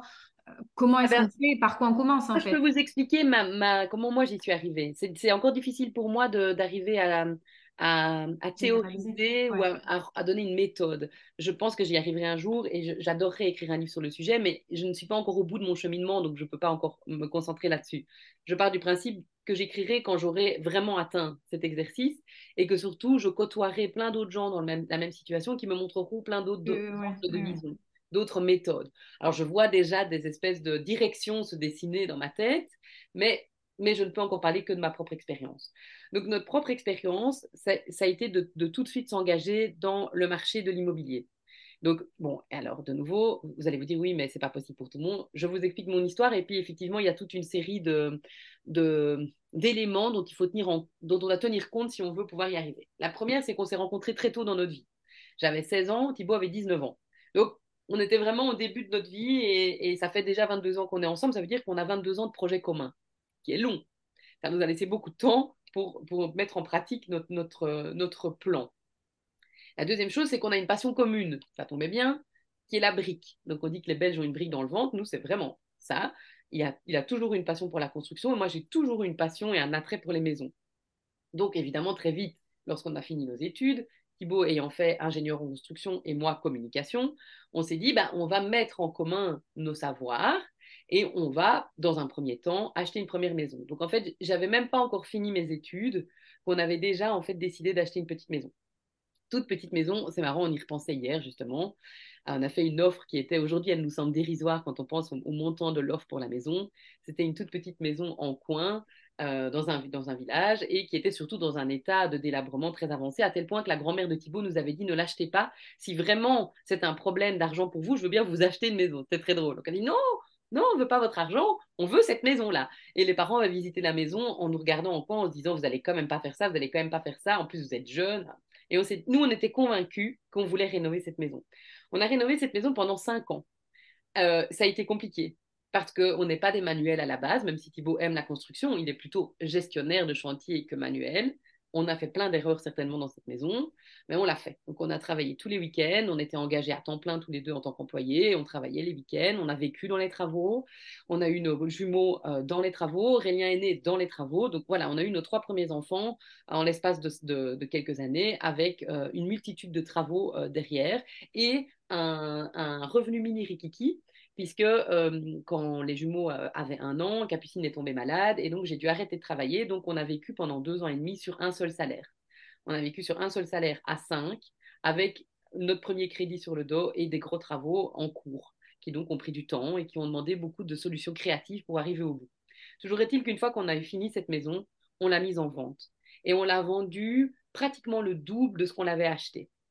Alors évidemment, il y avait l'investissement euh, qu'on avait mis en matériaux, donc en argent, mais vu qu'on avait fait beaucoup nous-mêmes, on a récupéré une plus-value conséquente qui nous a permis au final d'acheter la seconde maison, celle dans laquelle on est toujours aujourd'hui, le Fenil. Et dans cette maison, on est resté 11 ans. Et pendant 11 ans, on a rénové la maison, de fond en comble, du sol au grenier, en passant par les extérieurs. On a réellement fait de cette maison un domaine. Donc ça a été, on a été au-delà du premier projet, premier projet, on l'a rénové, on l'a revendu avec une annexe, etc. Et là, ce projet, on, a carrément, on a carrément créé un écrin pour, euh, pour la maison. avec des investissements au niveau des habitats insolites, avec des investissements beaucoup au niveau de l'extérieur, avec du drainage. Donc, ma vie des 11 dernières années, elle, clairement, elle, au niveau de cette maison, elle elle se réduit à des travaux, des rendez-vous dans les banques pour faire des crédits, euh, des heures et des heures dans les magasins de construction, euh, des heures à pas voir Thibaut qui est dans sa tranchée au fin fond de la boue à dire putain je comprends pas ce truc, gna, gna, donc beaucoup beaucoup de, difficultés à, gérer tout ça, euh, beaucoup de cœurs de métier qui sont passés, qui sont repassés, avec lesquels ça a été, avec d'autres avec lesquels ça n'a pas été, beaucoup de retard, beaucoup de contrariétés, beaucoup beaucoup aussi de, de budget pas respecté parce que les montants avaient augmenté, donc d'aller rechercher dans nos économies, etc. Mais pendant ces 11 ans où on a bah voilà, euh, réalisé ce gros projet du fenil, on a continué à travailler. D'abord moi comme indépendant, donc ça, ça a été une autre étape. J'ai travaillé trois ans comme employé. Et lorsque j'ai terminé, lorsque j'ai terminé mon, ma période de maman à, la maison avec les enfants, j'ai décidé de ne jamais retourner vers le, le monde des employés. J'ai décidé de lancer mon activité d'indépendante. Ce qui était encore un stade de difficulté au-dessus. Parce qu'une femme indépendante avec trois enfants en bas âge et un mari qui combine deux métiers pour arriver à, remplir les caisses suffisamment pour pouvoir faire vivre toute sa famille. Parce que pendant longtemps, Thibault a eu deux métiers, son métier d'employé son métier d'indépendant complémentaire dans les certificats énergétiques. Donc, il n'était pas là le soir, il n'était pas là les week-ends. Donc, moi, je devais essayer de gérer tout le reste. Donc, ça a été des, des moments de déséquilibre très grands dans notre vie. Et puis, à ce moment-là, je me suis lancée comme indépendante et j'ai investi tout mon temps et toute mon énergie ben, ça fait 12 ans aujourd'hui, dans ce statut d'indépendant qui n'a jamais cessé d'évoluer. Donc, je me suis jamais figée dans une activité. Ben, donc, il y a eu d'abord le home organizing, la pratique sur du métier, puis la création de la méthode, et puis l'écriture des livres, et puis les formations euh, en présentiel, et puis les formations en ligne, et puis les séminaires de développement personnel, et puis les cercles de femmes, et puis, et puis il y a eu tout un parcours de développement. Et j'ai la chance, je pense que le mot chance n'existe pas, que c'est une invention de l'humain, mais j'ai eu du succès dans mes activités professionnelles c'est pas une chance, c'est vraiment un retour, un juste retour de l'énergie que j'avais mis dans mes activités. Et, on a gagné beaucoup d'argent. Donc j'ai réussi en tant qu'indépendante, à force de travailler, de gagner des sommes qu'un employé peut pas gagner, jusqu'à des 30 000 euros par mois en, achat de formation. Évidemment, c'est énorme. Il y a des gens qui, gagnent, qui gagnent même pas la moitié en un an, sur un mois, qui se répétait plusieurs fois sur l'année. Et donc, on s'est tout de suite dit, OK, on n'augmente surtout pas notre niveau de vie. Bah, on ne touche pas à ça. On n'achète pas plus de choses. Euh, on, non, on ne veut pas éduquer nos enfants dans un, dans une, dans un, un mode de vie euh, voilà, moi, je, qui est très matériel. Je ne veux pas ça. Ce n'est pas nos valeurs. On ne change pas de voiture. c'est bien simple. Thibaut, il roule toujours sur. Euh, sa voiture, c'est bien simple, elle ne peut plus rouler à partir de novembre tellement elle, est vieille. on l'a tirée vraiment jusqu'au bout. À partir de novembre, elle est interdite en Belgique. C'est pour vous dire jusqu'où on a été. Non, on ne rachète pas une voiture non, on ne, modifie pas notre manière de voyager. On voyage plus souvent, mais on, est, raisonnable. On ne va pas péter euh, des milliers d'euros en voyage. On, calcule nos trucs. Euh, non, on ne va pas acheter plus de choses matérielles comme des vêtements. Non, non. On reste au même niveau de vie. Et tout ce qui dépasse ce niveau de vie, on l'investit. Et c'est ce qu'on a fait. On a acheté trois premiers appartements. On a rénové les trois appartements. Donc, il faut imaginer qu'on a à ce moment-là trois enfants, une maison en travaux, Thibaut combine deux activités, son statut d'employé plus son métier euh, d'indépendant le week-end et le soir. Moi, je suis en pleine construction de mon activité d'indépendant, donc avec beaucoup de pression et beaucoup de choses à faire. Et on achète nos trois premiers appartements et on tombe sur une tuile. On pensait ne pas devoir toucher au plancher. On se rend compte que les planchers sont instables. Et donc, on a, premier projet, des milliers d'euros de perdus parce qu'on doit faire s'écrouler tous les plafonds et on doit reconstruire une structure en béton sur chacun des étages. Donc, on s'est retrouvé dans cette maison avec, on voyait le plafond du bas, c'est une maison de maître, hein, il y a trois étages. Hein. On voyait le plafond et là, on s'est vraiment dit, punaise, en quoi on s'est foutu, quoi. Bon, alors là, tout le monde s'y est un peu mis. Je pense que les, frères, sœurs, les parents se sont dit, il va falloir les soutenir, les cocos, là. Ça, ça a été vraiment le moment le plus difficile. Et j'ai dit à Thibaut, après ce projet-là, plus jamais, plus jamais. J'ai survécu à ce truc, je ne sais même pas comment. Mais non, tu me parles plus. On a trois appartements, on a trois enfants, l'affaire est réglée, je m'en fous, quoi. C'est tout, tout. laisse-moi tranquille. Évidemment, l'avenir ne s'est pas du tout passé comme ça, puisque il avait tellement été heureux en fait de vivre cette expérience, même si ça avait été difficile. On a eu ce qu'on appelle après, moi j'ai créé ce terme et je trouve qu'il est très juste le post-constructum. Donc il y a le post-partum, hein, après une naissance, le post-constructum. Le post-constructum, euh, tu es crevé, t'en peux plus, tu au bout de ta vie, tu te dis que tu le feras plus jamais, et puis tout d'un coup, ça te manque. C'est très bizarre. Et donc, on s'est dit très vite, non, allez, c'est vrai, on a bien aimé, puis ça marchait bien, on avait des chouettes locataires, on n'avait pas de soucis au niveau des locations, on voyait que notre premier, nos crédits se remboursaient et qu'on avait déjà une plus-value qui nous aidait vachement. Euh, C'était une fameuse bouffée d'oxygène dans, dans, dans, nos, dans, nos, revenus, donc on s'est dit, on continue. On avait la possibilité de construire une petite salle de formation sur le côté des appartements, ce qu'on a fait. Construction bois, c'est devenu une salle de formation dans laquelle Armel est venue d'ailleurs à l'époque, je pense. Euh, et puis c'est devenu un salon de coiffure. Bref, on a eu un revenu supplémentaire pour un tout petit investissement puisque la maison avait déjà été achetée, le bâtiment était déjà là, on n'a fait qu'annexer une petite, une petite partie en bois. Donc ça, c'était vraiment un bel investissement. Et puis bon, on s'est dit, on va continuer sur cette lancée. Et à deux jours de l'accouchement de Salomé, je m'en souviendrai toujours parce que j'avais un ventre énorme. Donc là, on rajoute encore un stade hein, parce qu'on a quatre appartements et en plus un bébé qui va arriver. Donc on, y a été crescendo quand on s'est dit, allez, on sait gérer ça. Est-ce qu'on peut encore s'en rajouter un petit peu? Allez, on s'en rajoute encore un petit peu. Thibaut me dit, j'ai fait une, offre pour une ruine. Quand je vous dis une ruine, il y avait des arbres qui poussaient dans la maison. Voilà, pour vous dire. Personne ne voulait de cette ruine. Et il m'a dit, je sens que c'est une affaire ce bâtiment est super bien situé, il y a une base, on peut repartir de la base, ça nous coûtera moins cher en fait de repartir de ça que de devoir acheter un terrain et de devoir réaliser les plans de construction, etc. J'y crois, j'y crois, j'y crois. J'étais pleine d'hormones de grossesse, j'ai dit oui, mon chéri, vas-y, moi je fais des bébés, toi tu fais des maisons, chacun son boulot. Et en fait, en quelques mois, il a rénové cette maison qui s'appelle toujours La Ruine, dans laquelle on a fait trois appartements, qui est clairement le plus bel investissement qu'on ait fait, parce qu'en fait, avec nos, nos les, locations des, avec les locations, on est à 1800 euros en plus de bonus, plus les 1000 euros des trois premiers appartements. Donc nous, on avait déjà à ce moment-là 2800 euros de revenus qui rentraient systématiquement après avoir remboursé les crédits de ces sept appartements. C'est énorme, c'est un salaire. C'est un salaire. Et en fait, c'est le moment où Thibaut a décidé d'arrêter de travailler. Donc là, ça a été un grand défi aussi dans notre vie. Euh, il voulait être présent pour euh, la petite dernière, Salomé. Il voulait pas revivre les années qu'il avait vécues quand les enfants étaient plus petits où il n'était pas présent. Voilà, il, m'a clairement dit qu'il avait envie de vivre euh, ce que moi j'avais vécu, c'est-à-dire un statut de papa au foyer pendant quelques mois. Et puis surtout, il était arrivé au bout, je pense qu'il a passé à ça d'un burn-out au niveau professionnel, donc il était vraiment arrivé au bout nerveusement dans son secteur de travail. Et donc, il a décidé de prendre un congé parental d'un an. On n'aurait jamais pu le faire si on n'avait pas eu les revenus des appartements qui venaient en fait combler une partie de son salaire. Et moi, c'est l'année où j'ai le plus, le plus gagné ma vie. Donc voilà, on dit toujours après un bébé, on est plus au repos. Moi, j'ai jamais aussi bien travaillé que l'année qui a suivi la naissance de Salomé. J'ai été en, plein pouvoir, vraiment en plein succès. Et donc, on s'est dit très bien, de nouveau, on va pas garder cet argent sur un compte, on va le réinvestir. Et on a acheté une maison. Et c'était une très bonne idée parce que de cette maison, à côté de cette maison, il y avait un terrain et c'était un lot on vendait la maison et le terrain. Et Thibaut a dit la maison, elle m'intéresse parce que c'est une petite rénovation sympa à faire, c'est dans mes moyens, je sais que je peux le faire et ça peut être vite fait. On ne doit pas faire de, demande de permis d'urbanisme parce qu'on ne va pas toucher à l'extérieur de la maison. Donc, ça peut aller vite. Par contre, dit, avec ce prix-là, et quand notre locataire louera notre petite maison, on aura un terrain gratuit, un terrain constructible à deux pas de chez nous. Il y en a très peu dans la région parce que voilà, beaucoup de gens cherchent des terrains constructibles et il ne nous coûtera rien. C'est le remboursement de notre locataire qui remboursera le crédit qui a, qui a permis d'acheter la maison, le terrain et de faire les travaux. Donc, on a ce terrain à notre disposition. Et moi, je mûrissais déjà depuis quelques années l'envie de quitter ma grande maison en pierre pleine de charges, en mazout, électricité, euh, bah, vous imaginez ce que c'est une grosse maison à chauffer, voilà, une vieille maison qui a plus de 100 ans. Enfin, donc, ce sont des maisons qui sont mal isolées. Donc, je sentais déjà vraiment euh, l'envie de vivre dans un habitat différent. J'avais déjà pu tester la roulotte dans laquelle je me trouve maintenant. Grande passionnée d'habitat insolite, ça faisait longtemps que je parcourais tous les salons de l'insolite.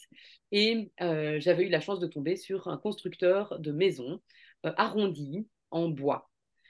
Euh, on a fait tout un travail euh, pendant des mois avec ces gens-là pour euh, concevoir en fait la maison qu'on souhaitait, réaliser les plans, faire les devis. on a introduit un permis pour pouvoir construire ce type d'habitat sur le terrain qui nous appartenait. et on était convaincus qu'on allait avoir plein de soucis au niveau de la commune parce que ce sont des habitats un peu différents. En fait, pas du tout. on respectait tout à fait les prescriptions urbanistiques. C'était juste physiquement différent, mais voilà, le permis est passé je m'en souviendrai toujours. On est rentré le 5 janvier en plein Covid, on était tous malades euh, du ski, on est revenu avec le Covid du ski.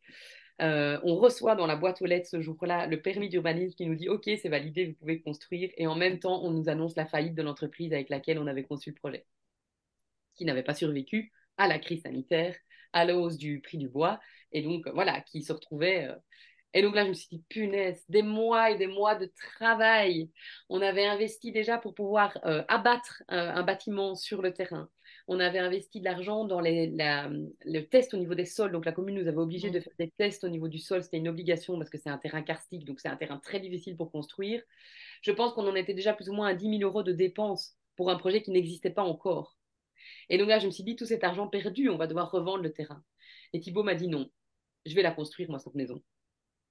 C'est bien, si l'entreprise a fait faillite, je vais le faire moi-même. Et là, j'ai dit, oh, ben oui, pourquoi on n'y a pas pensé avant? Et donc, on s'est lancé cette année-là, en neuf mois, sur l'autoconstruction de la tanière. Ça s'est appelé la tanière. Euh, chantier qui s'est passé merveilleusement bien. Très, très beau souvenir, même si physiquement difficile. Et on s'est retrouvé en novembre de l'année passée avec ce terrain, cette maison. Euh, le budget de la maison n'a rien à voir avec une maison classique parce que c'est très minimaliste. Euh, c'est surtout passif, donc voilà, ça ne nous demande pratiquement aucune charge au niveau chauffage, ça juste chauffer avec du pellet on a mis des panneaux photovoltaïques, c'est tout petit. Voilà. Et, on s'est retrouvé dans cette maison. Euh, on pensait y dormir quelques jours pour tester avant de le transformer en gîte et finalement on y est resté neuf mois. Et en fait, ces neuf mois, c'est vraiment une grossesse. Ça a vraiment été tout un, cheminement pour nous tous, tous les six. Euh, on s'est rendu compte qu'on était beaucoup mieux dans cette maison. On se sentait mieux, plus serein dans cet habitat. Les enfants se sentaient plus en sécurité dans cette maison. Euh, on s'est rendu compte de ce que ça nous coûtait. On a mis 30 sacs, je crois, de pellet sur toute l'année euh, dans la maison. Donc, euh, à 10 euros le sac de pellet, ça fait 300 euros. Alors qu'on met 3000 litres de mazout minimum dans la maison habituellement. Donc, déjà, le calcul était tout de suite fait. on s'est rendu compte qu'on pouvait vivre dans un espace beaucoup plus petit et que ça nous obligeait encore à dépenser moins, à être encore plus dans cette démarche minimaliste, entre autres au niveau des vêtements bah, quand tu n'as pas de dressing et que tu as trois tiroirs pour mettre tes vêtements, tu peux pas craquer parce qu'il n'y a pas de place. Donc, euh, tu craques pas. Ou tu revends, donc tu essayes de, faire en sorte voilà, de dépenser plus intelligemment. D'ailleurs, on a fait un épisode sur le sujet, hein, euh, vivre mieux dans un espace plus petit. Euh, et puis voilà, et on s'est retrouvé à la fin des neuf mois devant une grosse décision à prendre. Qu'est-ce qu'on fait? Est-ce qu'on revend la maison? Ou est-ce qu'on revend la tanière Où est-ce qu'on veut vivre Et en fait, à ce moment-là, on a été confronté vraiment à une décision très difficile pour nous. Parce que cette maison, c'est 11 ans de notre vie. C'est 11 ans de rêve. C'est des centaines de personnes qui sont passées. C'est un lieu vraiment qui a une énergie très, très particulière. C'est un lieu de guérison, véritablement. Euh, et, on n'a pas su à ce moment-là prendre la décision. On a tenté, ça n'a pas marché. On n'était pas prêt. Et on s'est juste dit, OK, on s'autorise ce temps encore un petit peu pour aller jusqu'au bout de notre réflexion. Et on s'était dit, on a fait neuf mois dans la tanière, on fait neuf mois dans la maison et on aura un, comparatif 9 mois, 9 mois, et on saura à ce moment-là, avec les pour et les contre, prendre une décision en notre âme et conscience. On est rentré le 15 juillet dans la maison et la maison est vendue le 15 septembre. Il nous aura même pas fallu deux mois de retour dans notre maison, en plein été en plus. Franchement, ce n'était pas la pire saison, hein, pour nous dire non, non, c'est fini, c'est plus notre vie, ça c'est plus notre vie. Mais on n'arrivait pas à prendre la décision tant qu'on n'avait pas été se confronter réellement à ça. Et donc ça, ça a été tout un processus. Mais donc vous imaginez qu'avec la maison, la maison, elle a pris deux fois et demi sa valeur. Voilà, en 11 ans. C'est aussi simple que ça. On vend notre maison deux fois et demi le prix qu'on a acheté. C'est énorme. Et pendant 11 ans, on a remboursé nos crédits. Donc il nous reste plus énormément. On avait fait des crédits sur 20 ans. Il nous reste 9 ans maximum de crédits sur la maison. Et donc, quand on va vendre cette maison et qu'on va récupérer la plus-value, cette plus-value va couvrir tous les crédits qui nous restent encore entre autres le crédit de la tanière. Donc, c'est fini, on n'aura plus de crédit. Et en plus, on va avoir une manne d'argent conséquente avec laquelle on va certainement refaire un projet, mais un projet en fonds propres. Ça veut dire qu'on ne devra plus faire appel aux banques. Et ça veut dire que si demain on refait trois petites maisons, parce qu'on aimerait bien faire une concession de trois petites maisons, on a déjà un, terrain en vue, ben, on va le faire en fonds propres, on ne doit plus demander aux banques, donc on ne paye plus d'intérêt, et puis surtout, ça prend beaucoup moins de temps parce que la mm. demande bancaire maintenant prenne un temps, euh, administrativement, c'est vraiment compliqué. C'est ce qui nous a le plus miné ces dernières années, c'est la gestion avec les banques. Euh, et puis surtout, tous les loyers ou la revente des maisons, soit on revend, on se refait encore une petite plus-value, et cette plus-value, on se dit c'est notre salaire pour l'année. Pendant un an, on vit sur ce petit revenu qu'on s'est créé en une fois. On fait un projet par an ou un projet tous les deux ans et ça suffit amplement. Soit on met simplement des locataires ces locataires, en fait, réalisent notre deuxième salaire et on peut réellement partir quand on veut, avec une maison qui est payée, qui ne nous coûte plus rien quand on la ferme, on n'est pas là, la tanière elle est fermée et puis c'est tout, elle attend qu'on revienne. Et on a des revenus suffisants qui nous permettent de continuer à vivre confortablement, que ce soit ici ou ailleurs. Ça, c'est la vraie liberté financière pour moi. Avec en plus ce petit bas de laine qui sera déjà la, tanière en soi, qui certainement prendra de la valeur dans les prochaines années, parce que je suis convaincue que les gens vont aller de plus en plus vers des habitats comme ceux-là. Voilà. Et en plus, on aura certainement encore trois maisons ou trois appartements, on ne sait pas encore vers quoi on se dirige, qu'on gardera, euh, voilà, qui seront payés en fonds propres, qui nous octroieront un salaire le temps dont on, le temps dont on a besoin. Mais si le jour, le jour où on en a besoin, pouf, on les revend. Ils auront continué aussi à. En fait, c'est de l'argent, c'est de l'épargne. Hein.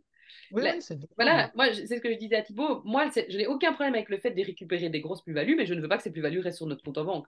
Ça sert à rien. Pas du tout confiance dans le système bancaire, vraiment.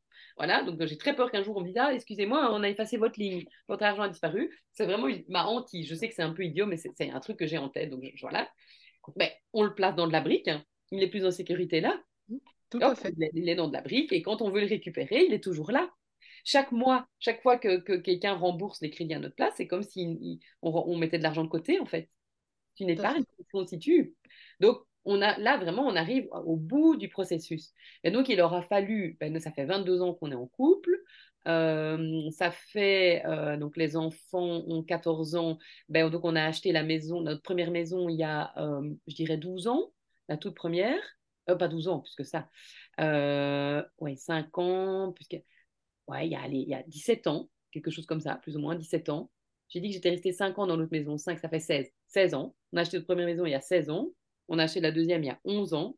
Et donc, en, 16 ans, en ayant revendu progressivement, parce qu'on a déjà revendu quatre appartements sur les 7, donc on l'a fait progressivement aussi, hein, qu'on ne revend pas tout d'un coup. On a revendu d'abord les quatre premiers appartements, avec lesquels on a remboursé une partie des crédits. Il nous en reste trois, avec lesquels on va encore rembourser une partie des crédits. La maison.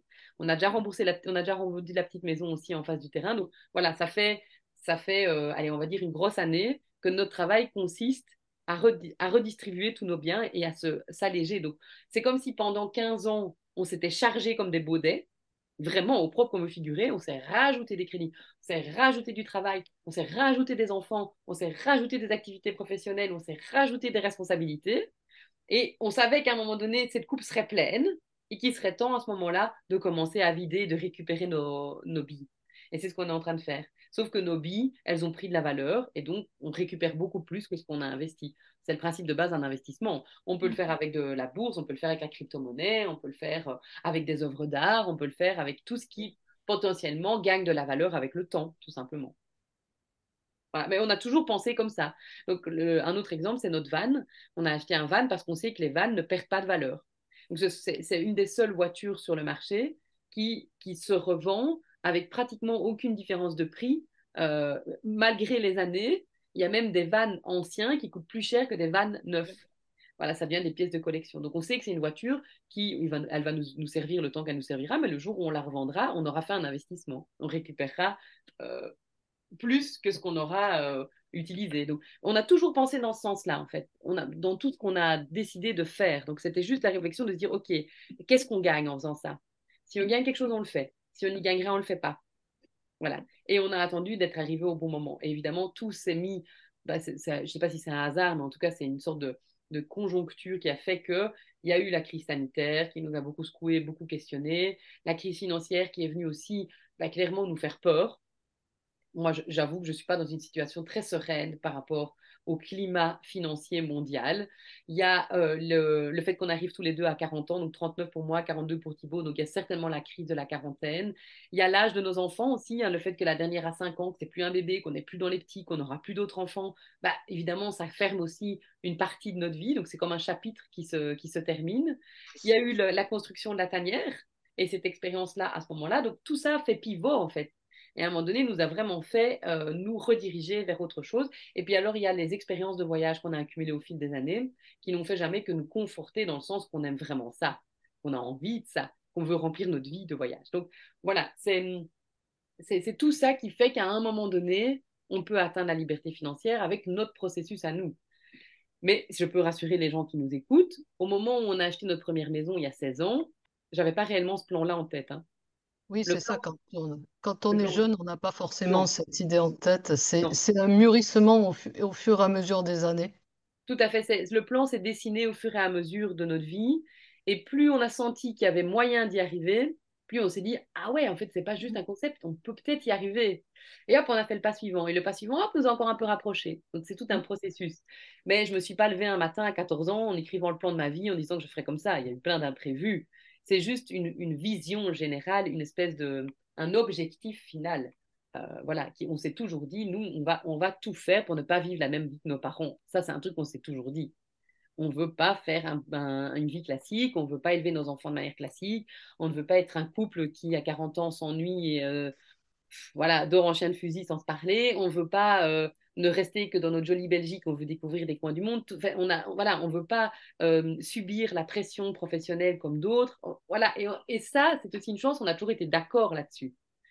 C'est ce que j'allais te dire, parce Oui. qu'en fait, donc, euh, ce qui est intéressant, enfin, c'est hyper inspirant, votre parcours, mais c'est vrai que, comme tu dis, bah, c'est ton expérience personnelle, vous êtes en couple, euh, finalement, bah, même si c'était pas le plan dès le départ, comme tu dis, que c'est quelque chose que vous avez construit, euh, vous avez commencé très tôt vos investissements, etc.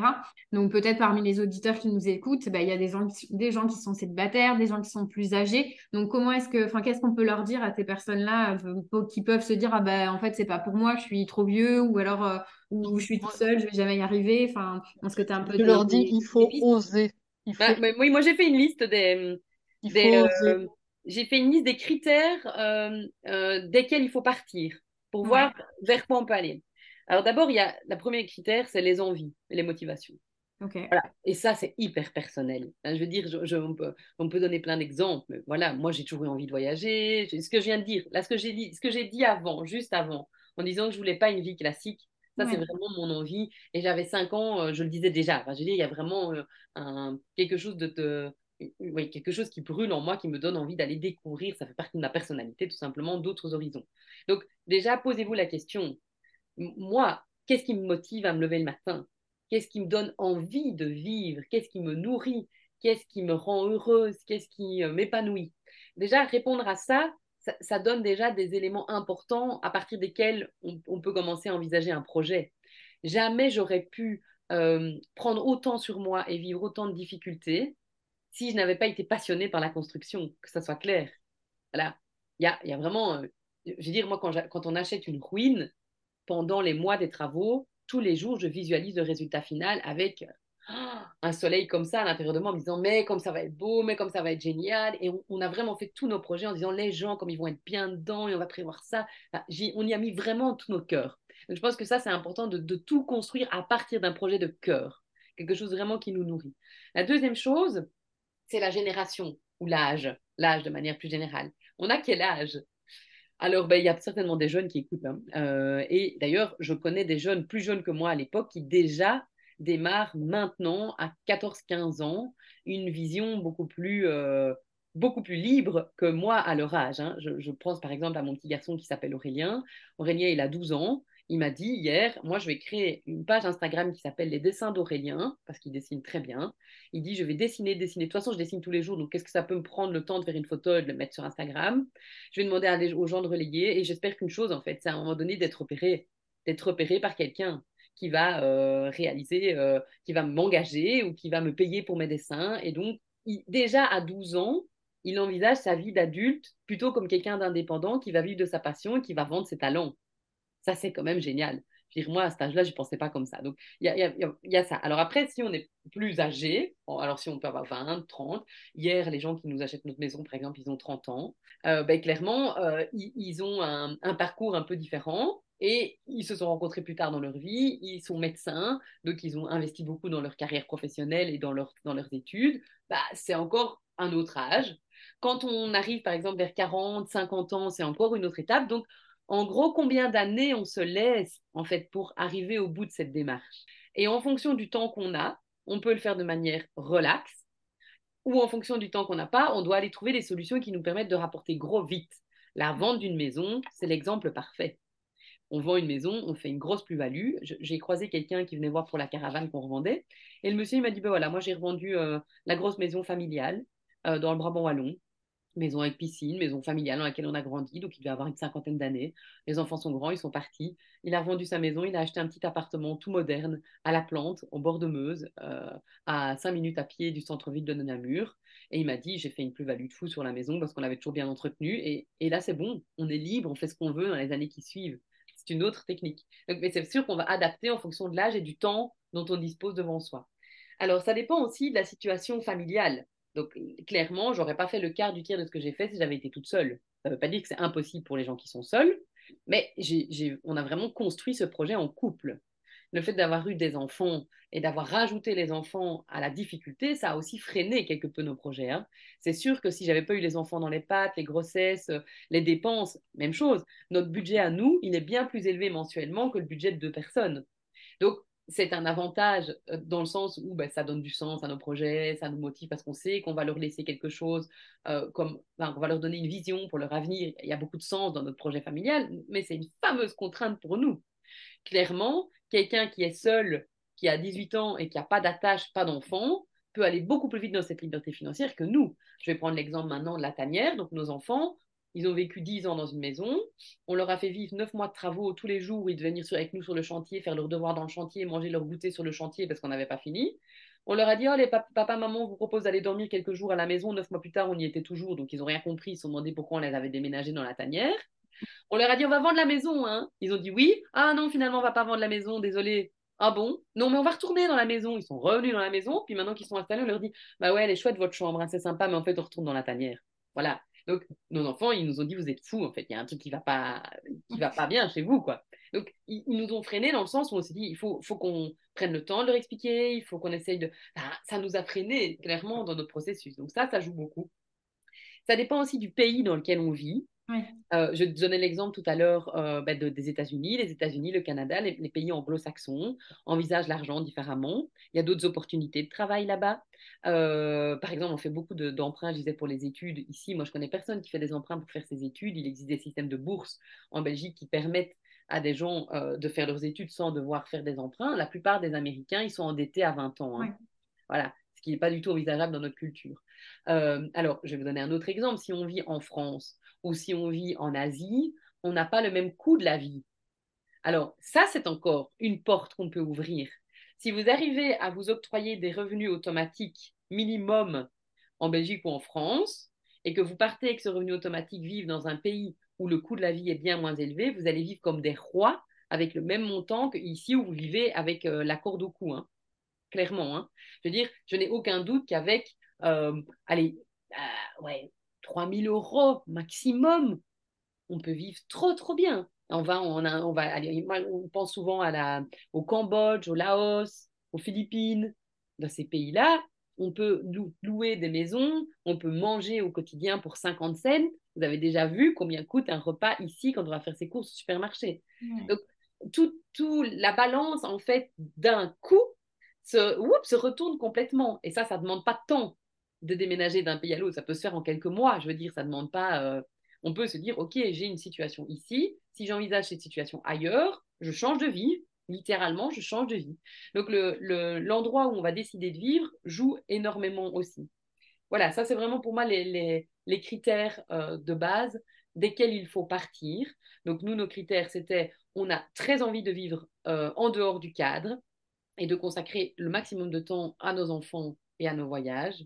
On s'est rencontrés jeunes et je pense même que moi, je suis pas tout à fait bien dans ma génération. Je pense que je l'ai déjà dit dans un autre podcast, podcast aussi. Moi, je pense que je suis de la génération des ados d'aujourd'hui. J'ai un déphasage comme ça. Euh, voilà. Donc, je pense que je ressemble plus à la génération qui suit la mienne. La situation familiale, quatre enfants, un conjoint. Et notre pays, la Belgique, donc avec un coût de vie assez euh, élevé et une passion, l'immobilier. C'est comme ça qu'on a convergé vers ce, ce choix-là de vie. Mais ce sont nos critères qui nous ont amenés à prendre cette décision-là. Il faut vraiment repartir de vos propres critères.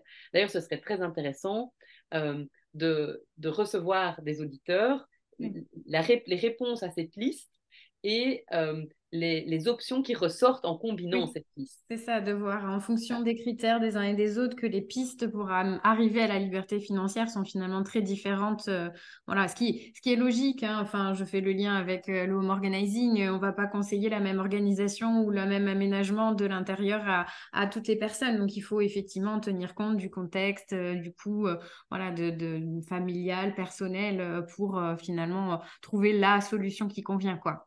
Partir de soi partir de soi. Et donc ça, ça demande un travail de développement personnel. Je sais que ce mot est très galvaudé et fort à la mode, mais ça, je, je, je, ne peux rien dire d'autre que la base, c'est ça. Désencombrer votre vie, commencer par faire du tri dans... dans allez, tu, tu, sais, dans le home management, il y a toujours la fameuse fameux exercice où je demande aux gens de remplir pendant une semaine tout ce à quoi ils ont occupé leur temps. Ah bah c'est rigolo, je l'ai fait la semaine dernière pour moi parce que je suis en train de revoir mon organisation, etc. Et donc j'ai fait un audit de temps la semaine dernière. Audit de temps, ben voilà, ah, je n'ai jamais appelé comme ça, mais c'est très bien résumé, c'est ça. Donc pendant sept jours, vous allez noter heure par heure à quoi vous occupez votre temps.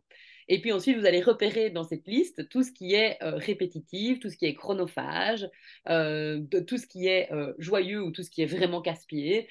et en analysant en fait cette, cette, semaine, vous allez vous rendre compte que la plupart des gens euh, d'abord, ont des activités extrêmement chronophages. Ça peut être la télé, ça peut être les écrans, euh, voilà. Ça peut être une passion dévorante. Mais alors, on peut décider de, mettre plus de temps dans cette passion plutôt que de la, l'amoindrir. Hein. Euh, il y a des, beaucoup de temps de perdu dans les trajets. Transport, Voilà, ça, on l'a bien vu avec, avec le confinement aussi. Les gens, ils ont changé de vie. Hein. Ils se sont rendus compte qu'ils avaient du temps pour faire leur lessive, pour arroser leurs plantes, pour manger sur le temps de midi une tartine. Enfin, parce que c'était devenu nouveau. Ils avaient ce temps qu'ils n'avaient pas avant tout en faisant le même travail à distance. ça, ça, a été hyper révélateur. Les entreprises se sont rendues compte qu'ils payaient des bureaux pour des gens, que ça leur coûtait la peau des fesses alors qu'ils étaient tout aussi efficaces depuis chez eux. pour moi, ça, c'est la révolution euh, de post-Covid hein, euh, qui, a, qui, a, énormément changé les choses. Mais c'est cet exercice-là, voilà. Euh, il faut commencer par là. Il faut commencer par là. Parce que tant que vous ne reprendrez pas les rênes de votre vie, tant que ce n'est pas vous qui déciderez où vous mettez votre temps et votre énergie, ben vous ne pourrez pas le consacrer à la construction de ce projet. Donc ça, c'est vraiment, euh, j'y tenais vraiment beaucoup. Quoi. Les, deux choses que je veux qu'on retienne, c'est cette définition, ce concept euh, se, marie à toutes les sauces. Il n'y a pas de concept défini. Tout est ouvert autour de la liberté financière. Et le jour où je verrai un bouquin où le gars, il me le décrit et il dit c'est ça et rien d'autre, je, vais lui écrire en lui disant qu'il abîme le concept. Ça, ce serait vraiment dommage. Donc voilà, on, est tous libres de, de l'écrire, de, de, le nommer comme on veut. Une petite main qui passe. Hop là.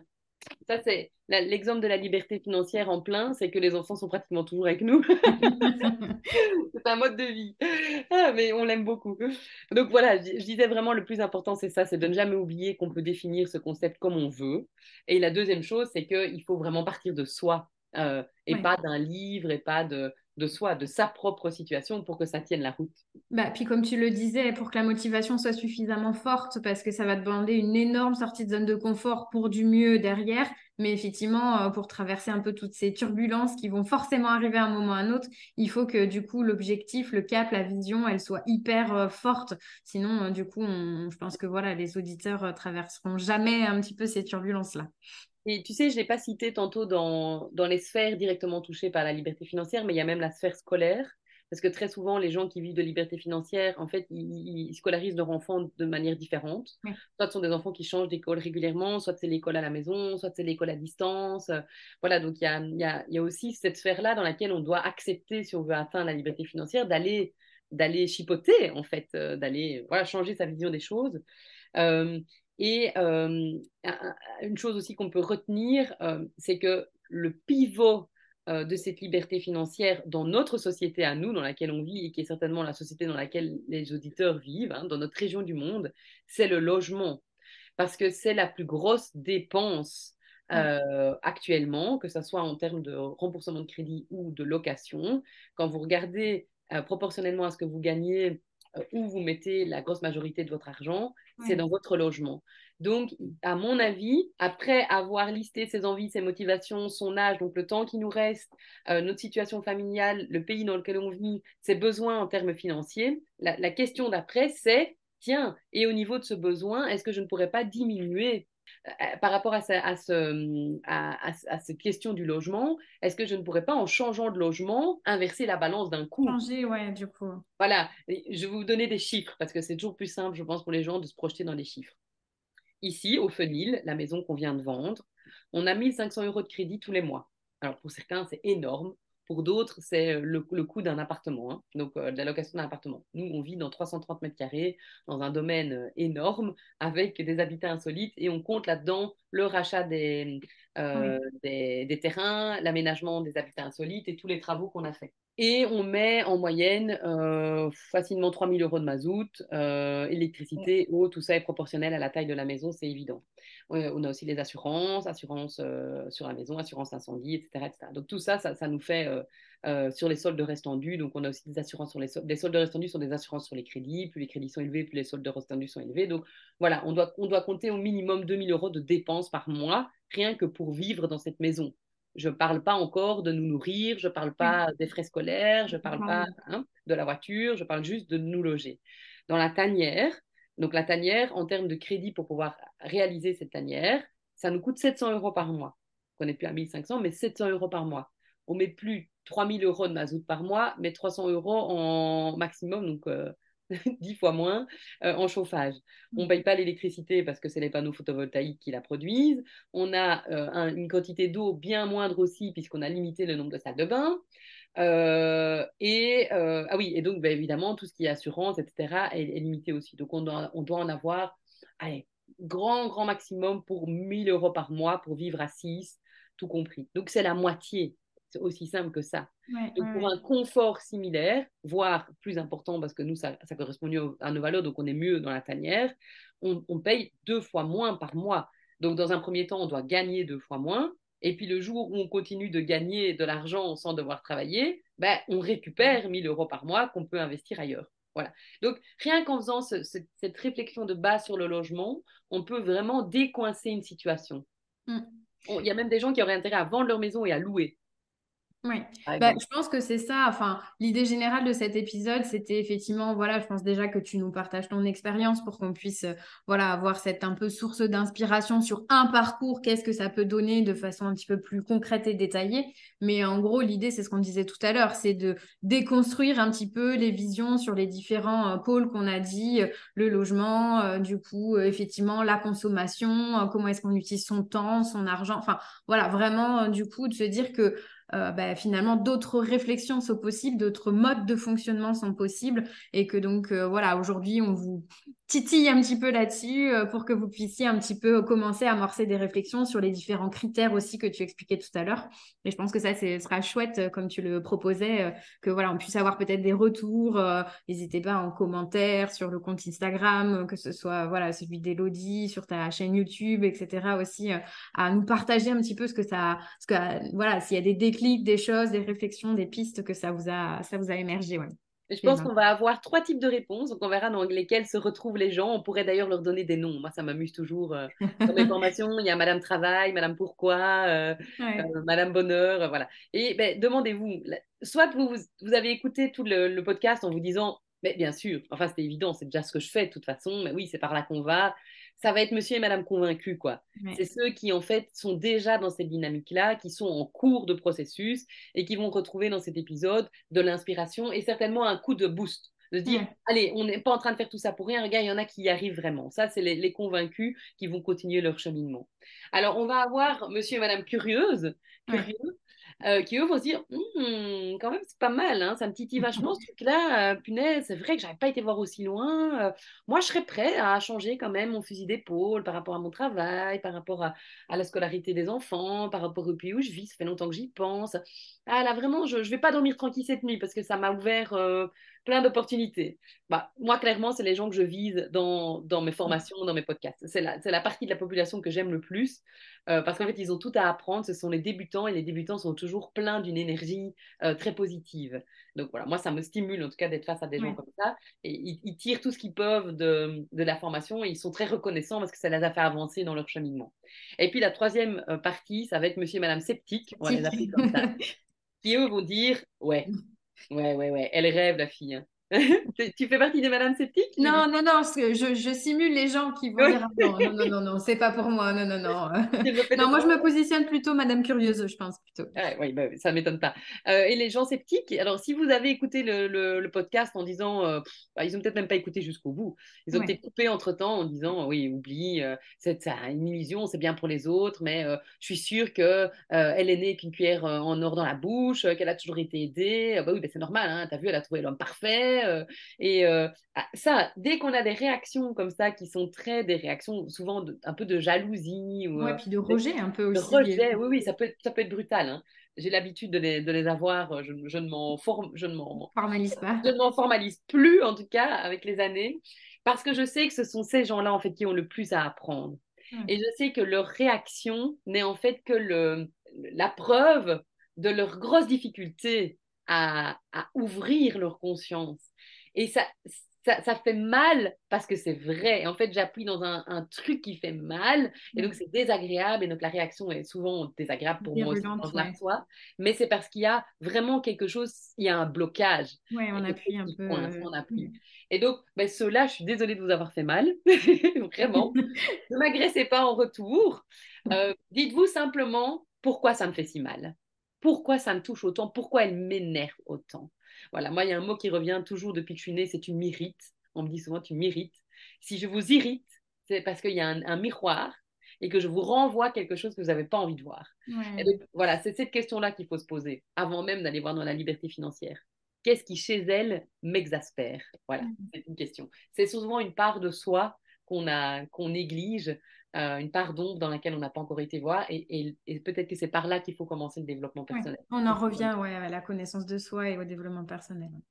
Mille merci Elodie, on a beaucoup débordé dans cet épisode, mais je pense pour la bonne cause, c'était hyper euh, riche et, inspirant. Euh, donc effectivement, je pense qu'on va inciter nos, auditeurs, on pourra essayer de mettre des petits emojis ou en tout cas, voilà, est-ce que, où est-ce que vous vous placez? La team, euh, bien sûr, moi, c'est la direction que je prends déjà. là, effectivement, les curieux, genre il y a une étincelle, il y a quelque chose qui s'allume ou voilà, pour l'instant, on est plutôt dans le scepticisme, mais voilà, d'aller creuser en tout cas un petit peu bah, pourquoi et qu'est-ce que, qu'est-ce que ça vous évoque tout ça. Donc, euh, merci. A priori, euh, notre communauté, euh, notre communauté est quand même déjà fort ouverte, donc on en aura un avis beaucoup de curieux. Oui, je pense que c'est la majorité. Ouais. Ouais, Souvent, quand on s'intéresse au désencombrement, bah, c'est qu'on a envie d'aller voir ce qui se cache derrière. pour moi, c'est vraiment ce qu'on disait tout à l'heure. On ouvre la porte, en fait, du coup. Et donc, voilà, on ouvre la porte, c'est qu'on a ce tempérament, un peu de curiosité, de se dire, tiens, il y a quelque chose, c'est peut-être intéressant d'aller creuser par là. Bon, ben, merci Elodie. Merci à tous de nous suivre. Et puis, on se retrouve bientôt pour un prochain épisode. Bye bye. Si ce podcast vous plaît, vous pouvez nous aider à le faire connaître en partageant le lien de l'épisode au bord des lits de votre entourage. Et parce qu'on souhaite construire un podcast qui vous ressemble, on attend vos idées de sujets sur nos réseaux sociaux. Merci beaucoup d'avoir écouté jusqu'au bout. Rendez-vous pour le prochain épisode. bye. bye.